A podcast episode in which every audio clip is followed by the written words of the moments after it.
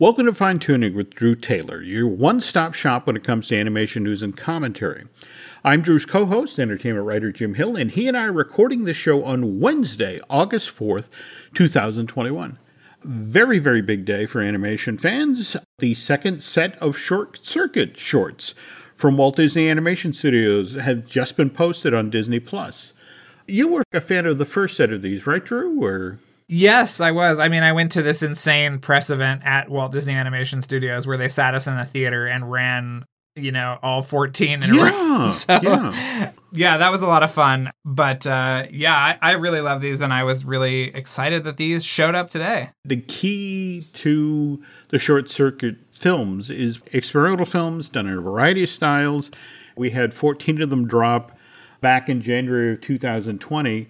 We only got five this time around. I got to assume the pandemic played some sort of a role there, don't you think? Or Yeah, I think so. Okay. Yeah. Um, Okay, we'll talk about this latest set of short circuit shorts shortly, plus get to some other kind of huge animation news in a moment. But first, the news portion of today's fine tuning is brought to you by Storybook Destination, trusted travel partner of the Jim Hill Media Podcast Network. For a worry free travel experience, please book online at storybookdestinations.com.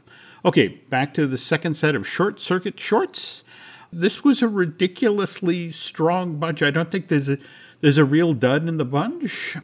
I agree. But did you have a favorite out of the pile or Well, I mean, I love Dinosaur Barbarian, obviously. Yeah, very much in the vein of both Primal and uh, Toy Story that Time Forgot with the kind of, you know, medieval setting and an 80s theme song. I just thought that was really fun. And I love that it was traditionally animated too. I thought that was great. so this project was dreamed up by Kim Hazel. If you looked at the credits, there's a lot of heavy hitters from the 2D world who worked on this. I mean, Alex Kupershmidt, Randy Haycock, Mark Mitchell, and effects work by Dan Lund. She talked about how they looked at a lot of 80s animation to sort of get the style right and that sort of thing. Yeah, it reminded me of what was that Dino Warriors? There we go. That show was where they were. yeah, yeah, Dino Riders, There Dino you go. Riders. Yeah. So What about you? Jacob Frey's going home. Oh my God. I was not ready for that. That was the wrong one for me to see, especially this year. But an amazing style piece with a great story that was told so clearly, yet in such a minimalist style. And I love the little button at the end that life goes on.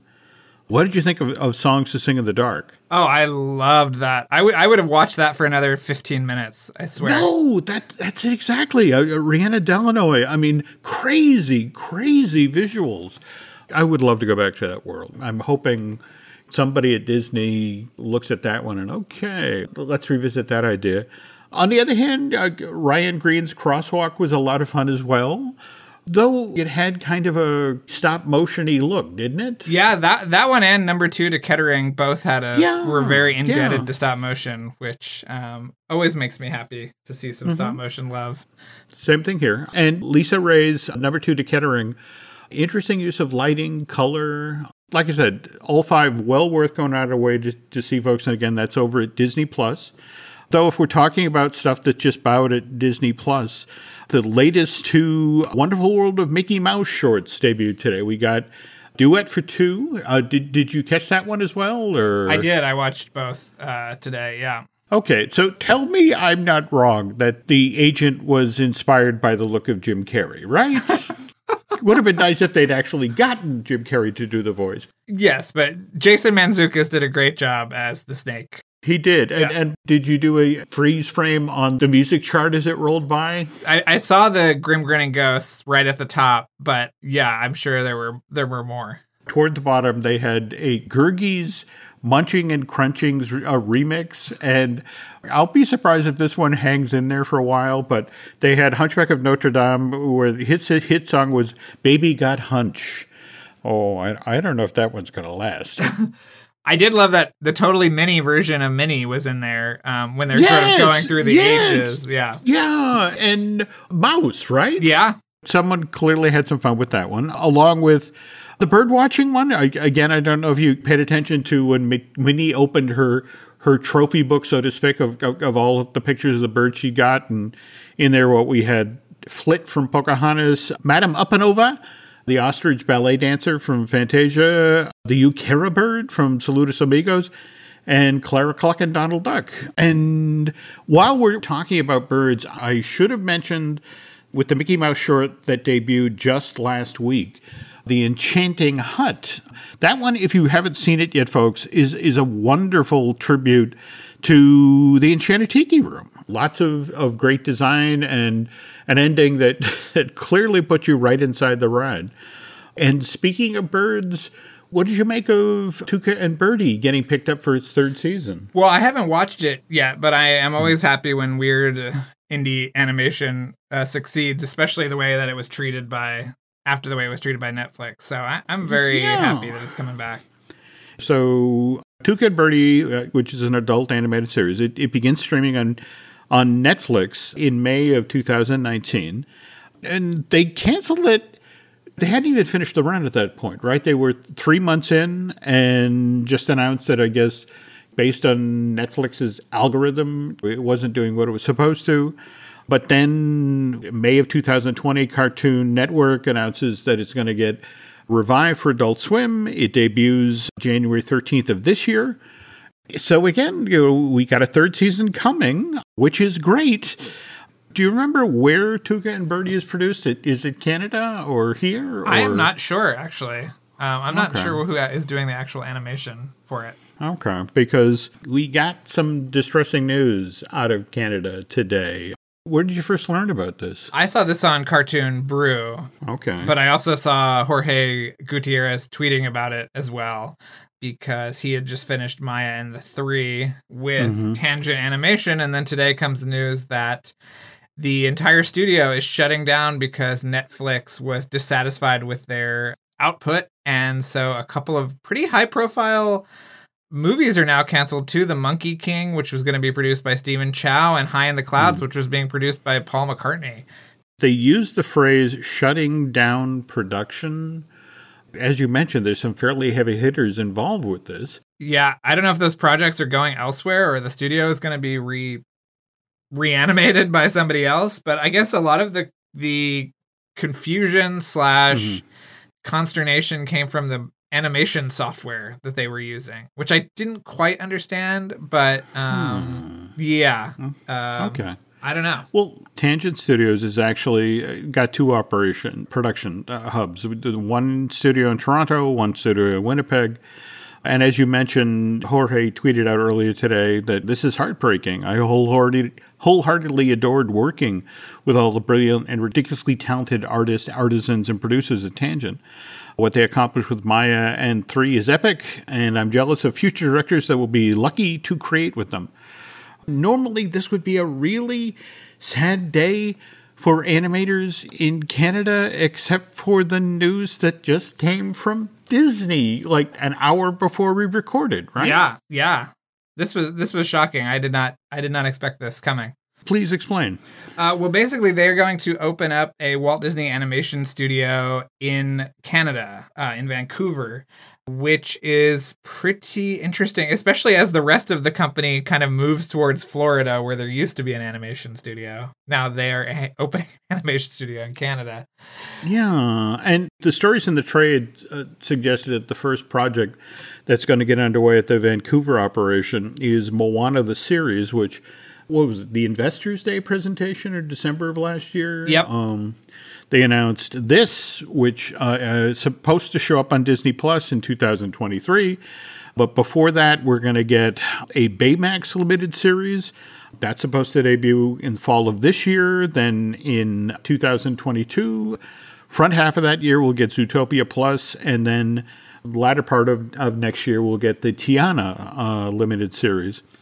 And buried in this news was talk of also staffing up at the Burbank end of things. Yeah, I saw that. Um, that they were going to add, you know, I think there's like 900 employees mm-hmm. right now, and they're going to add more for these these projects. But um, yeah, it's it's crazy. You have to wonder, given the past year And now we're verging on the 17 months of pandemic scrambling production and how animation, at least, was one of those rare forms of film production that people could actually do from home. How much of this do you think factored into that? Well, you know, I think that the appetite for animation, as we've seen uh, just these past few months between Mitchell's versus the Machines and Luca, I mean, these are things that people are absolutely adoring and, and things that are being delivered via streaming. So mm. I'm very interested to know what will come out of the studio. I mean, it, they, they say special projects and mm-hmm. television series, but I wonder if we're going to get some features as well. The o- other interesting thing is that that studio will, it, it, seems to be exclusively doing animation. It said that everything will be boarded uh, and developed in Burbank and then sent mm-hmm. to Canada for animation, which and, is sort of weird. No, I agree. I agree. And one other thing that gave me pause was that they announced at the head of Walt Disney Animation Studios Vancouver, Amir Nasrabadi. Very, very talented gentleman, previously vice president at WildBrain, also worked at Illumination and Paramount Animation. But did you see where else he worked? Yes, and this was the first thing I thought of when I heard the announcement, too, Jim uh, was that. Please explain. Okay, he was he was the head of Pixar Canada, which was founded in April 2010 and was closed in October 2013. And what even they did up there is sort of a mystery because sometimes there'd be shorts and stuff coming out, and I'd say, "Oh, is this the Pixar Canada team?" And Pixar mm-hmm. would always say, "No, no, no. This was this is Emeryville. This is Emeryville." So I think they did some Cars shorts. I'm sure they did stuff for the parks. Um, mm-hmm but yeah, it, it was a very bewildering little period in Pixar history. It was. It was. And it just, I'm thrilled to see this being set up. But again, I remember things. And it's like, I remember Pixar Canada, which came and went very quickly. Yeah. It would be more exciting to me if there was actual development going on up there and maybe some, you know, some bolstering of young talent or giving, mm-hmm. you know, younger animators a chance. But it seems like it seems like it's just like Matt Groening and The Simpsons people sending it off to rough rough draft in in Korea. You know, it's that mm-hmm. sort of relationship where we do all the creative heavy lifting, and mm-hmm. you're just gonna get the thing animated. So, who knows, Jim? That looks like the first project will be Moana, which again we're not going to see till 2023. which again seems like a long time, unless, of course, you, you compare it to another animated project which took 11 years. Is that what we were yep. told? Yep. Okay, and when we come back from this break, you'll hear Drew and I talking with, with the gentleman who, who made this film. This episode is brought to you by Visit Williamsburg. In Williamsburg, Virginia, there's never too much of a good thing. Whether you're a foodie, a golfer, a history buff, a shopaholic, an outdoor enthusiast, or a thrill seeker, you'll find what you came for here and more. So ask yourself, what is it you want? Discover Williamsburg and plan your trip at visitwilliamsburg.com. This episode is brought to you by Shopify. Forget the frustration of picking commerce platforms when you switch your business to Shopify, the global commerce platform that supercharges your selling wherever you sell. With Shopify, you'll harness the same intuitive features, trusted apps, and powerful analytics used by the world's leading brands. Sign up today for your $1 per month trial period at shopify.com slash tech, all lowercase. That's shopify.com slash tech. So let's talk Vivo which debuted just this past Friday, the 6th of August. And we enjoyed this film quite a bit, didn't we, Drew? Oh, yeah. I loved it. I thought it was really, really wonderful. Beautiful design work, um, great songs that'll get lodged in your head. So, mm-hmm. you know, have Spotify ready when the movie's over to, to look up your favorite tune. But yeah, I just thought it was a lot of fun. It was just a mm-hmm. great mm-hmm. old fashioned musical. And, and yeah, I had a lot of fun with it. I love that you use that term, old fashioned, because in a weird sort of way, it felt very Dumbo esque. It's a small story told well. Yes, and it, and it is stylistically adventurous in the same way Dumbo is, I think. Yeah. True, true. But we were lucky enough to get to talk with the gentleman who actually came on board, I want to say, in 2016, right? Uh, Kirk DeMicco? Yeah, I think he, he came on after Croods 2 fell apart the first time. Kirk, I think you know we should start at the beginning. Uh, Eleven years ago, when Vivo was born, can you can you sort of take us through that process and what that has been like for you? Yeah, I can. The, the 11 years ago started with Lin. So that process I've only known from what he's told me from the very beginning. So okay. the, the, um, it was at a different company and it, Lin had worked on about five or six songs, I think. I can't remember exact number for demos for the particular story. The most important part of that story was the beginning, and that beginning is still very much intact um, from the original story uh, written by Peter Barsocchini. And that was really the story of Andres and Vivo uh, together as a duo. And I think this most appealed to Lin um, in the sense that growing up in New York, you see musical acts, buskers, you know, and they would do this sort of act every day, 20 times a day, seven days a week, uh, their entire life. And not only did these guys do an act for the street, but they also went home and had their dis- disciplined, regimented rituals um, as a as as a you know as roommates or father son whatever. So the uh, the the fact is is that these two guys know everything about each other and their life is complete. Um, and that they they love the music they play. They love being around each other. And vivo as a character can't imagine ever never imagined a day without andres. Right. Both as a performer and as a person. And then just in one minute all that's taken away from him um, that was there and that's what Lin was always writing to and that was the core of the story um, that we carried.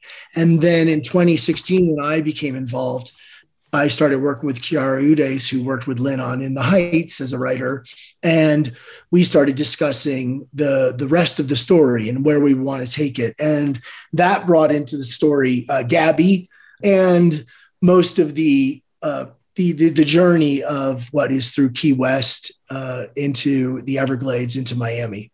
Normally, with an animated feature, you're lucky if you get one really well developed world.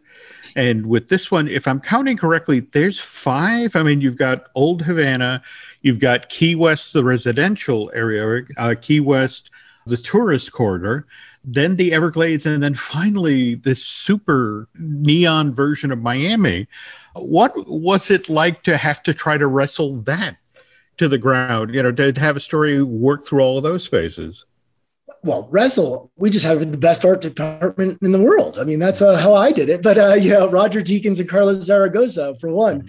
Um, but honestly, I think that the really fun thing about this movie was, and Lin talked about it musically, we wanted to make a musical in the grand tradition of like an MGM stage musical, that it was really designed, right? And that that's why Carlos had come up with the idea of even the opening up on the, um, the curtains so that we are in a you know this is a theatrical presentation of this world and the fun part about working through all these was that they had a story to tell in their own right because of way Vivo's mindset was, right? So it was taking him from these worms of Havana, this beautiful place that he knew, these two blocks that were his life, and throwing him into that kitschy Key West, mm-hmm. um, and then carrying them through exactly as you say that tourist area into the Everglades. And the thing about the Everglades is, while he is a Kinkajou that was originally from the rainforest, he's lived with an old man in an apartment since he was basically two. So he's a city guy, and I think that Lin's attitude and the way he, you know, the way he expresses himself as a city uh, city guy. So that was really fun to develop that, which was what would constantly considering what would a little guy, a little a little Kinkajou, where how how would he feel about these places? And then the fourth one, as you mentioned, Miami, which was such a fun riot of color and idea, which was taking all of like the contemporary architecture of Brickell and smashing it against all the Art Deco of, of, Ocean Drive and lighting it all up like Emerald City, so that Vivo had sort of this taken him from even visually taking him from the place that he loved the most um, and through things that seemed super scary and but his relationship with gabby when they enter the mambo cabana and we have that moment where vivo is separated from gabby but he goes into marta's dressing room and we come back to the havana style and the havana look. And so that idea that marta Gloria Estefan's dressing room was going to be of return home in a way that in a way if he was to think that could he choose that life? Was Havana the life? And then he would go to that window and look out on Miami and go, I'm ready for this. Because in the beginning, when Andres is like, we're going to Miami, he's like, I am not going anywhere near that place. So, so I think that the idea that we were constantly remembering that, and then Lin would be talking about it musically, the idea that we would come from a place with music like One of a Kind or with the music of Mambo Cabana, which was more of the warm water to Vivo. And then we were going to throw him into the cold side of the pool when he meets Gabby, um, constantly trying to just see what we could do for his arc and making sure that the, the, the journey was refreshing visually and, and sonically. Well, Jim, I'm going to add another setting there, which is the kind of musical world, like the fantasy kind of world that they go into as well. So mm-hmm. I was wondering if you could talk about that and what that approach was. I mean, obviously you're working with completely different rules because nothing is, you know, concrete and so I would really love to hear more about that the creation of that universe as well. Yeah, great. So the two parts that um, at the beginning, it was like we're going to have eight different, eight to ten different songs by Lin Manuel Miranda, and we're going to do a different look for every song. And they were like, "No, we're not going to do that. You're crazy. Uh, there's, there's no way." Uh, but so the thing was really finding the ones that were most earned and organic. And I, the Mambo Cabana was one that came, uh, as I say, Carlos Zaragoza, Roger Deakins, and their entire art team um, brought this this world to life and the thing that's that's organic to the storytelling and and and that was part of what we were trying to do is make it that Vivo, it was through Vivo's POV. So he grew up in an apartment that the only thing he knew about Miami was from some old Jim Flora record covers, right? Right. That's that's how he sees Miami. And in some way, maybe that's the way Andres still sees it. Andres is maybe, you know, he doesn't have access. He does, you know, he's living in the past. Um, his regrets are in the past. So his vision of what Miami was was 1959.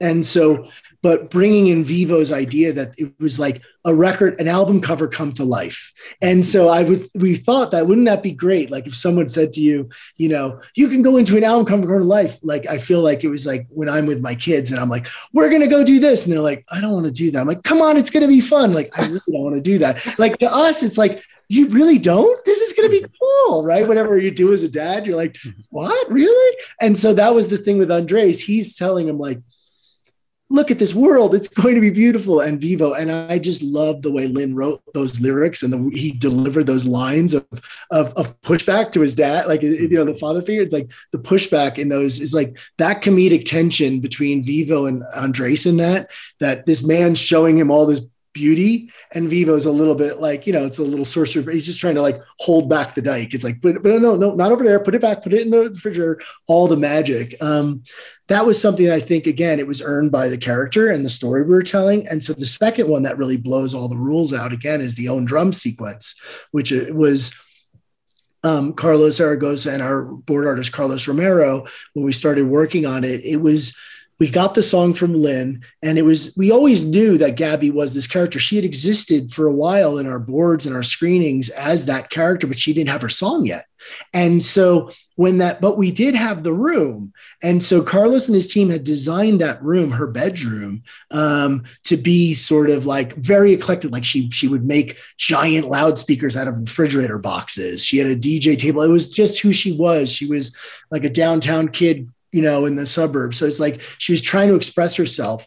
And when Vivo shows up there, the idea that that room would come to life and the motion graphics and be this music video of a, and I said it's funny because we actually, you know, reference like Missy Elliott videos and stuff and her style. And then later on, only two months ago, literally, Missy Elliott, Vivo, come together and she does a remix of our song on drum uh, in the movie which is like lin's you know is, is she's is he he tweeted about it. So like his idol is, does a remix. So it's like our little art project was like came to life. It was like this little thing where like oh look at that. Like the whole sequence where she's being trailed by the whole marching band and all that kind of stuff. It felt like we were doing like throwing the MTV, like all the rules, you know, we could at that sequence because we're like, wouldn't that be great? That would look cool to us. But Vivo is just like, you are scaring the hell out of me. You know? like, I want nothing to do with this. And again, I think that that's the the fun of the way Lin plays plays it. The event that sets the story forward, we lose Andres, and and I love how you staged that with the sensitivity coupled with the art direction. I mean, you know, how the color was literally pulled out of the scene. That's got to have been a lot of talking about because obviously this is a, a film you want kids to watch. And how much is too much? What were the conversations there?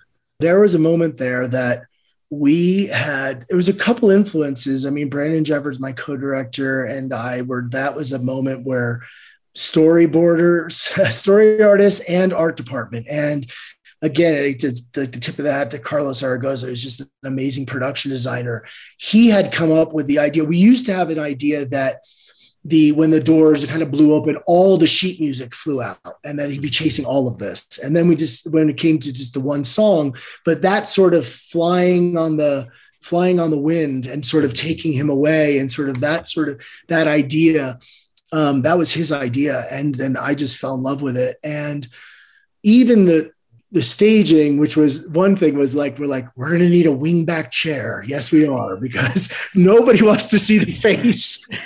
so luckily, there's beautiful old wingback chairs that can front. And and and the part with the finger, I remember. I think James Baxter pitched that. I really do. I, I got to remember because we, he was still he was on the show then at the beginning and helping with the character designs and, and, and helping all around. But I think that was his pitch is that he would hold it and and and hold on to it and not want to let go. And then the wind would go and blow the the song out. And then when Roger showed up, I remember he and Carlos and Roger had lot he brings brought as he does a lot of photos from real life like photographers and that's what we were using and there was these photos that he had shown us that had that color, as you say, the color taken out.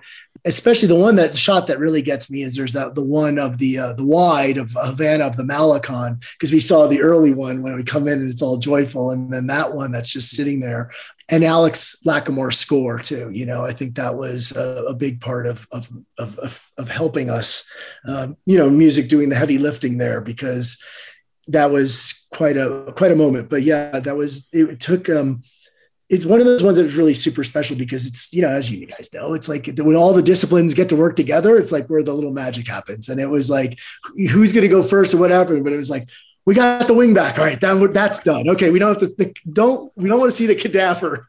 Right? So that was the uh, the less gentle way of putting it but yeah that was the the the, the, the staging issue. Well you talk about staging and talk about roger deakins and i want to talk about the opening yeah. sequence. The shot, this endless shot. I oh, think I could. I think I could pinpoint some of the stitches, but yeah, uh, you yeah. know, I'm a, when I rewatch it again, I'll send it to Garth, and you can confirm or deny where these are.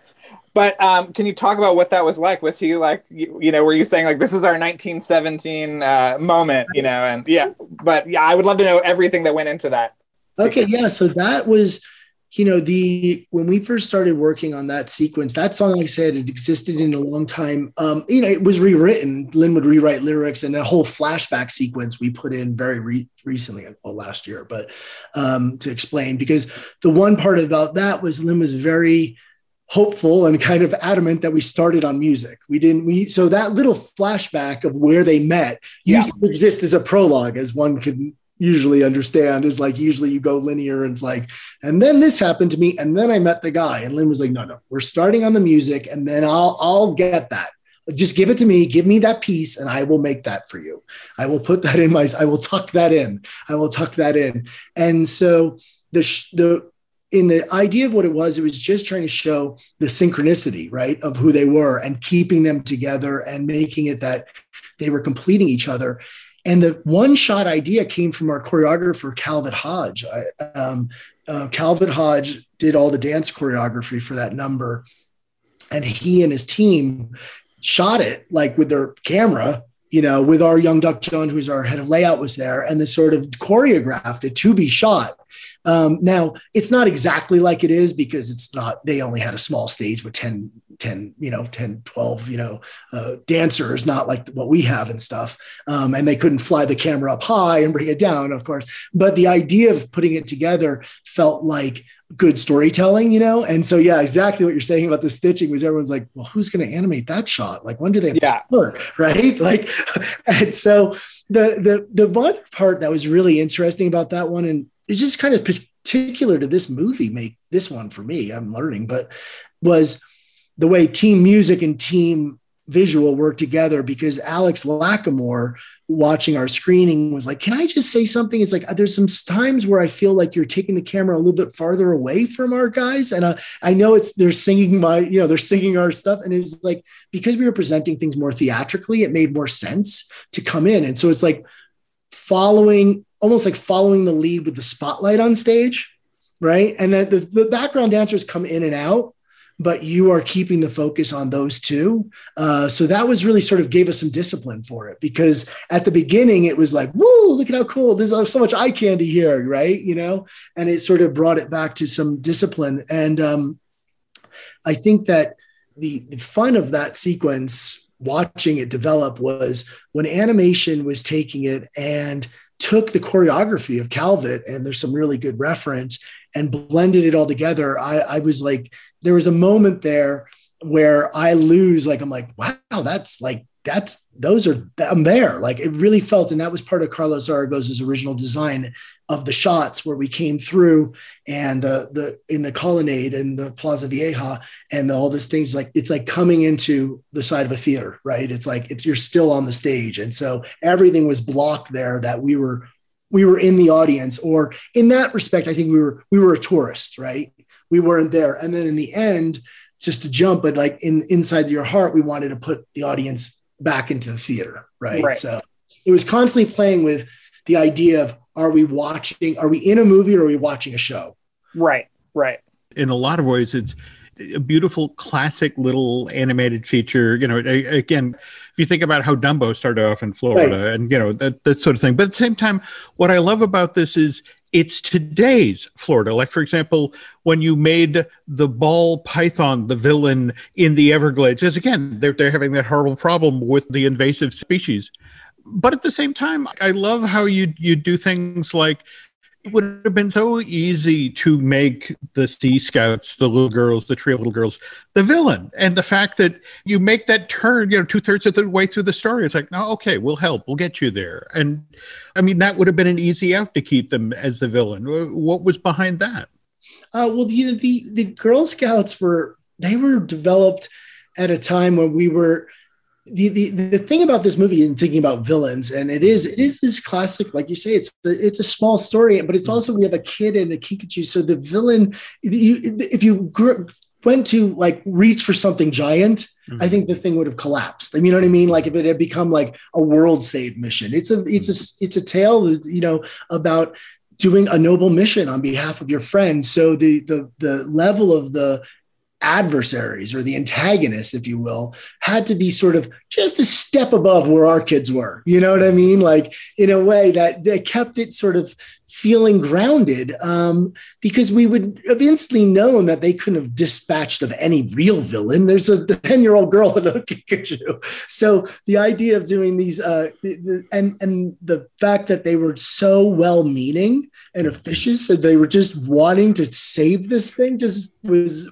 great idea that, that, that was pitched to us that I felt like if there was a chance to have an opportunity and this was something we worked we got to work with rich moore and jim reardon on this film. So and and they have such a great uh, feeling for how the that's the tone of those sequences worked. Um, and especially when you're talking about the the python and and we worked with that for a long time before we got michael rooker. And then when we got michael rooker it's just like it was so much fun because he brought so much delicious oh like swagger to it and that it made sense in a Broadway because I keep saying I'm like in a Broadway musical. I know it's a movie, but we I thought we thought about it like a musical, right? Like so it's like the villain shows up and he's got swagger, you know, and he's it was like a you know, it's a star turn, right? For the one big sequence where that great big theater actor sings his one song, you know, whatever, has his one moment.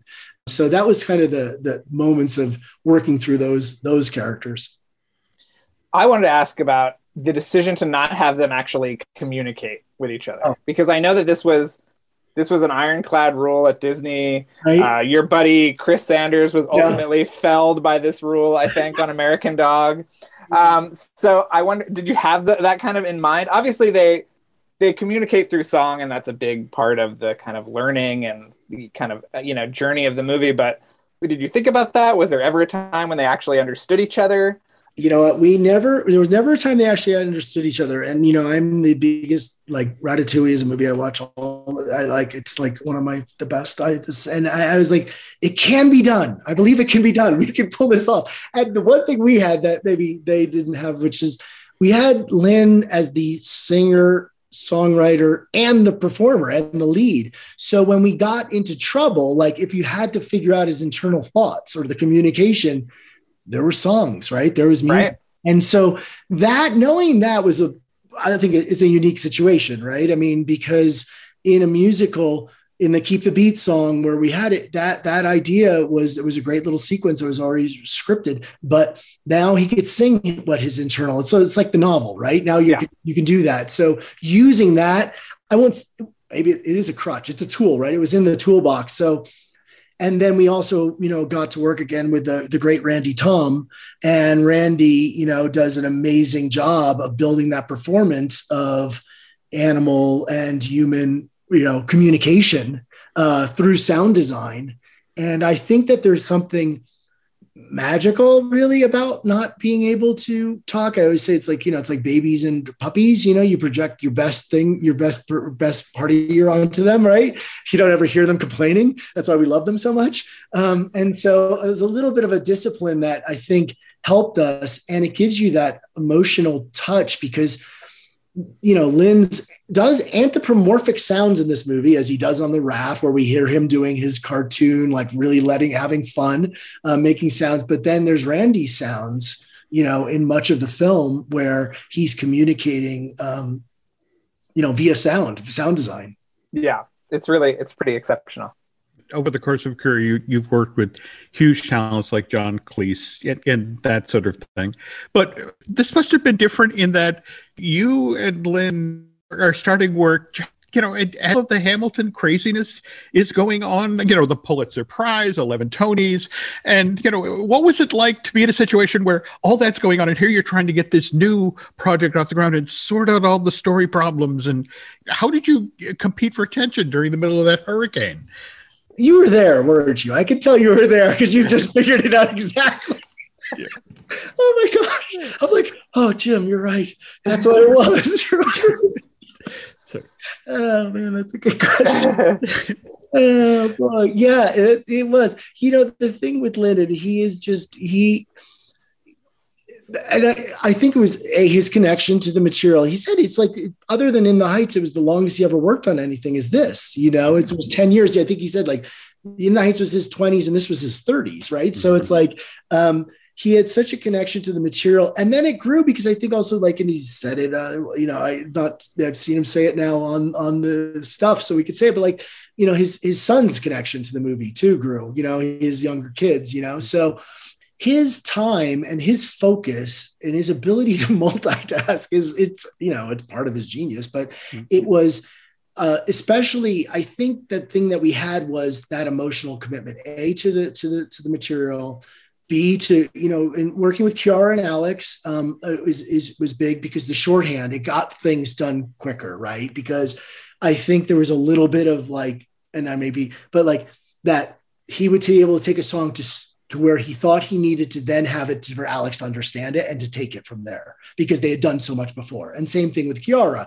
So that shorthand with his trusted colleagues, you know, and the people that he's already made art with, I think helped that. And then as we were going through, we had the I because he was connected in so many ways, like I say, as a singer, as a songwriter, and as a producer, and as an actor, if it was just the songwriter thing, I think you would have that problem a lot more, right? Because you would come back and be like, where are we with the story? It's like, wait, you just recorded it, right? Like, oh, right. I just, so because of that um, integration, I think it was, he was able to, um, you know, the time that we had with him was really used as a, it was multitasking all the time. We'd be doing vocal records and then he'd be writing a song, or I know that they'd be doing on song and then something would be pitched back to story you know so it did it did work both ways so I know we just have a couple more minutes left, but I was wondering if you could if you could talk about working with with Rich and Jim and their oh, yeah. whole crew. I mean, I think this is the first Sony thing that he's actually got a credit yeah. on. Um, and Jim and I love him, and you know, oh, obviously, yeah. Yeah. a man who makes three animated movies in ten years or something. I mean, it's absolutely insane. So I was wondering what that was like. Uh,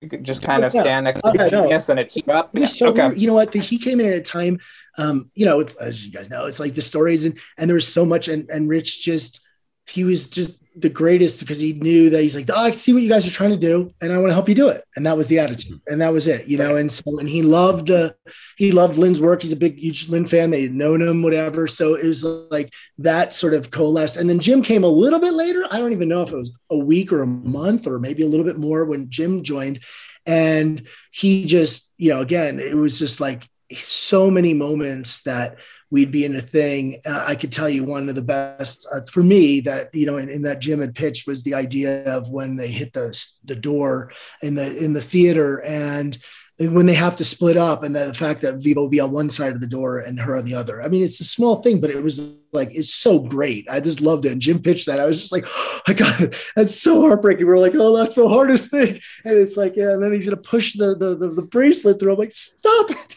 don't do that to me. But uh, you know, so we were it's just so lucky, you know, because it, it felt like, in a way, that was one thing I think about the music, having the music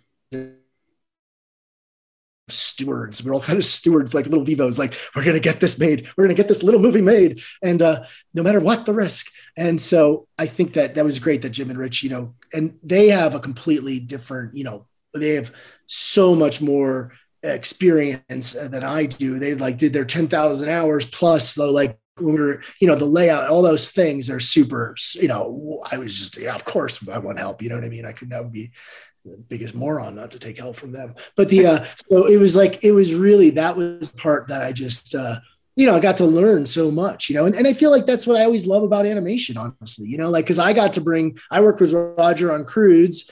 I got to say, Hey, Roger, you want to come to Sony? He never you know, it's like, come over and work on this movie. We showed it to him.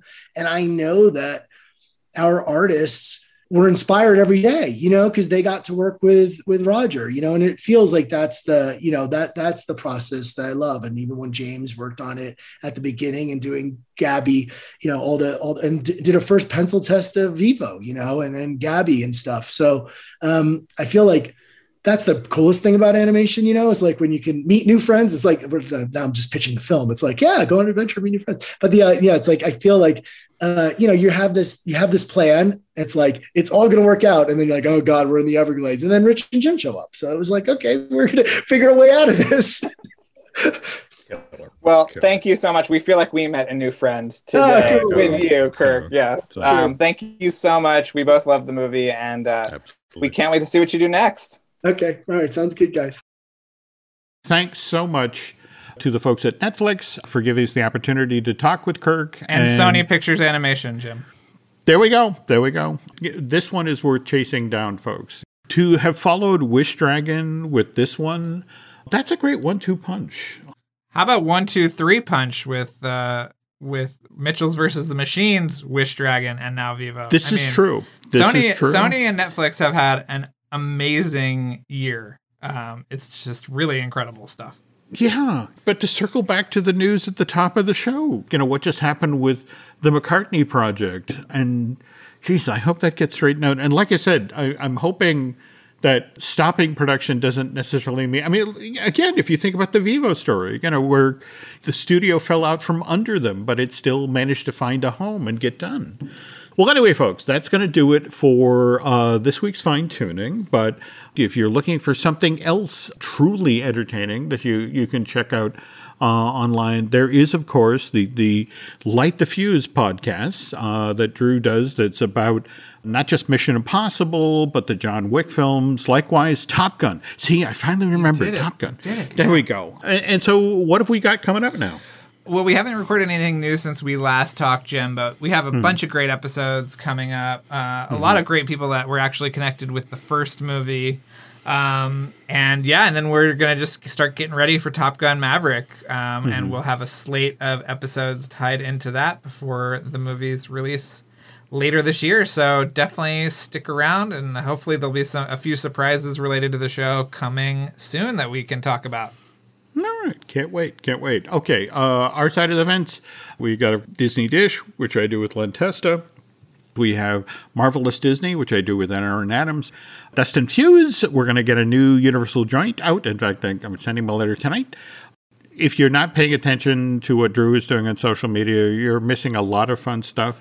Uh, so just a reminder of, of, where folks can chase you down on Twitter. Yeah, Drew Tailored, like a tailored shirt on Instagram and uh, Twitter. You can find us on Twitter and Instagram as Jim Hill Media and on Facebook at Jim Hill Media News. And uh, thanks for listening, folks. And Drew and I will be back soon.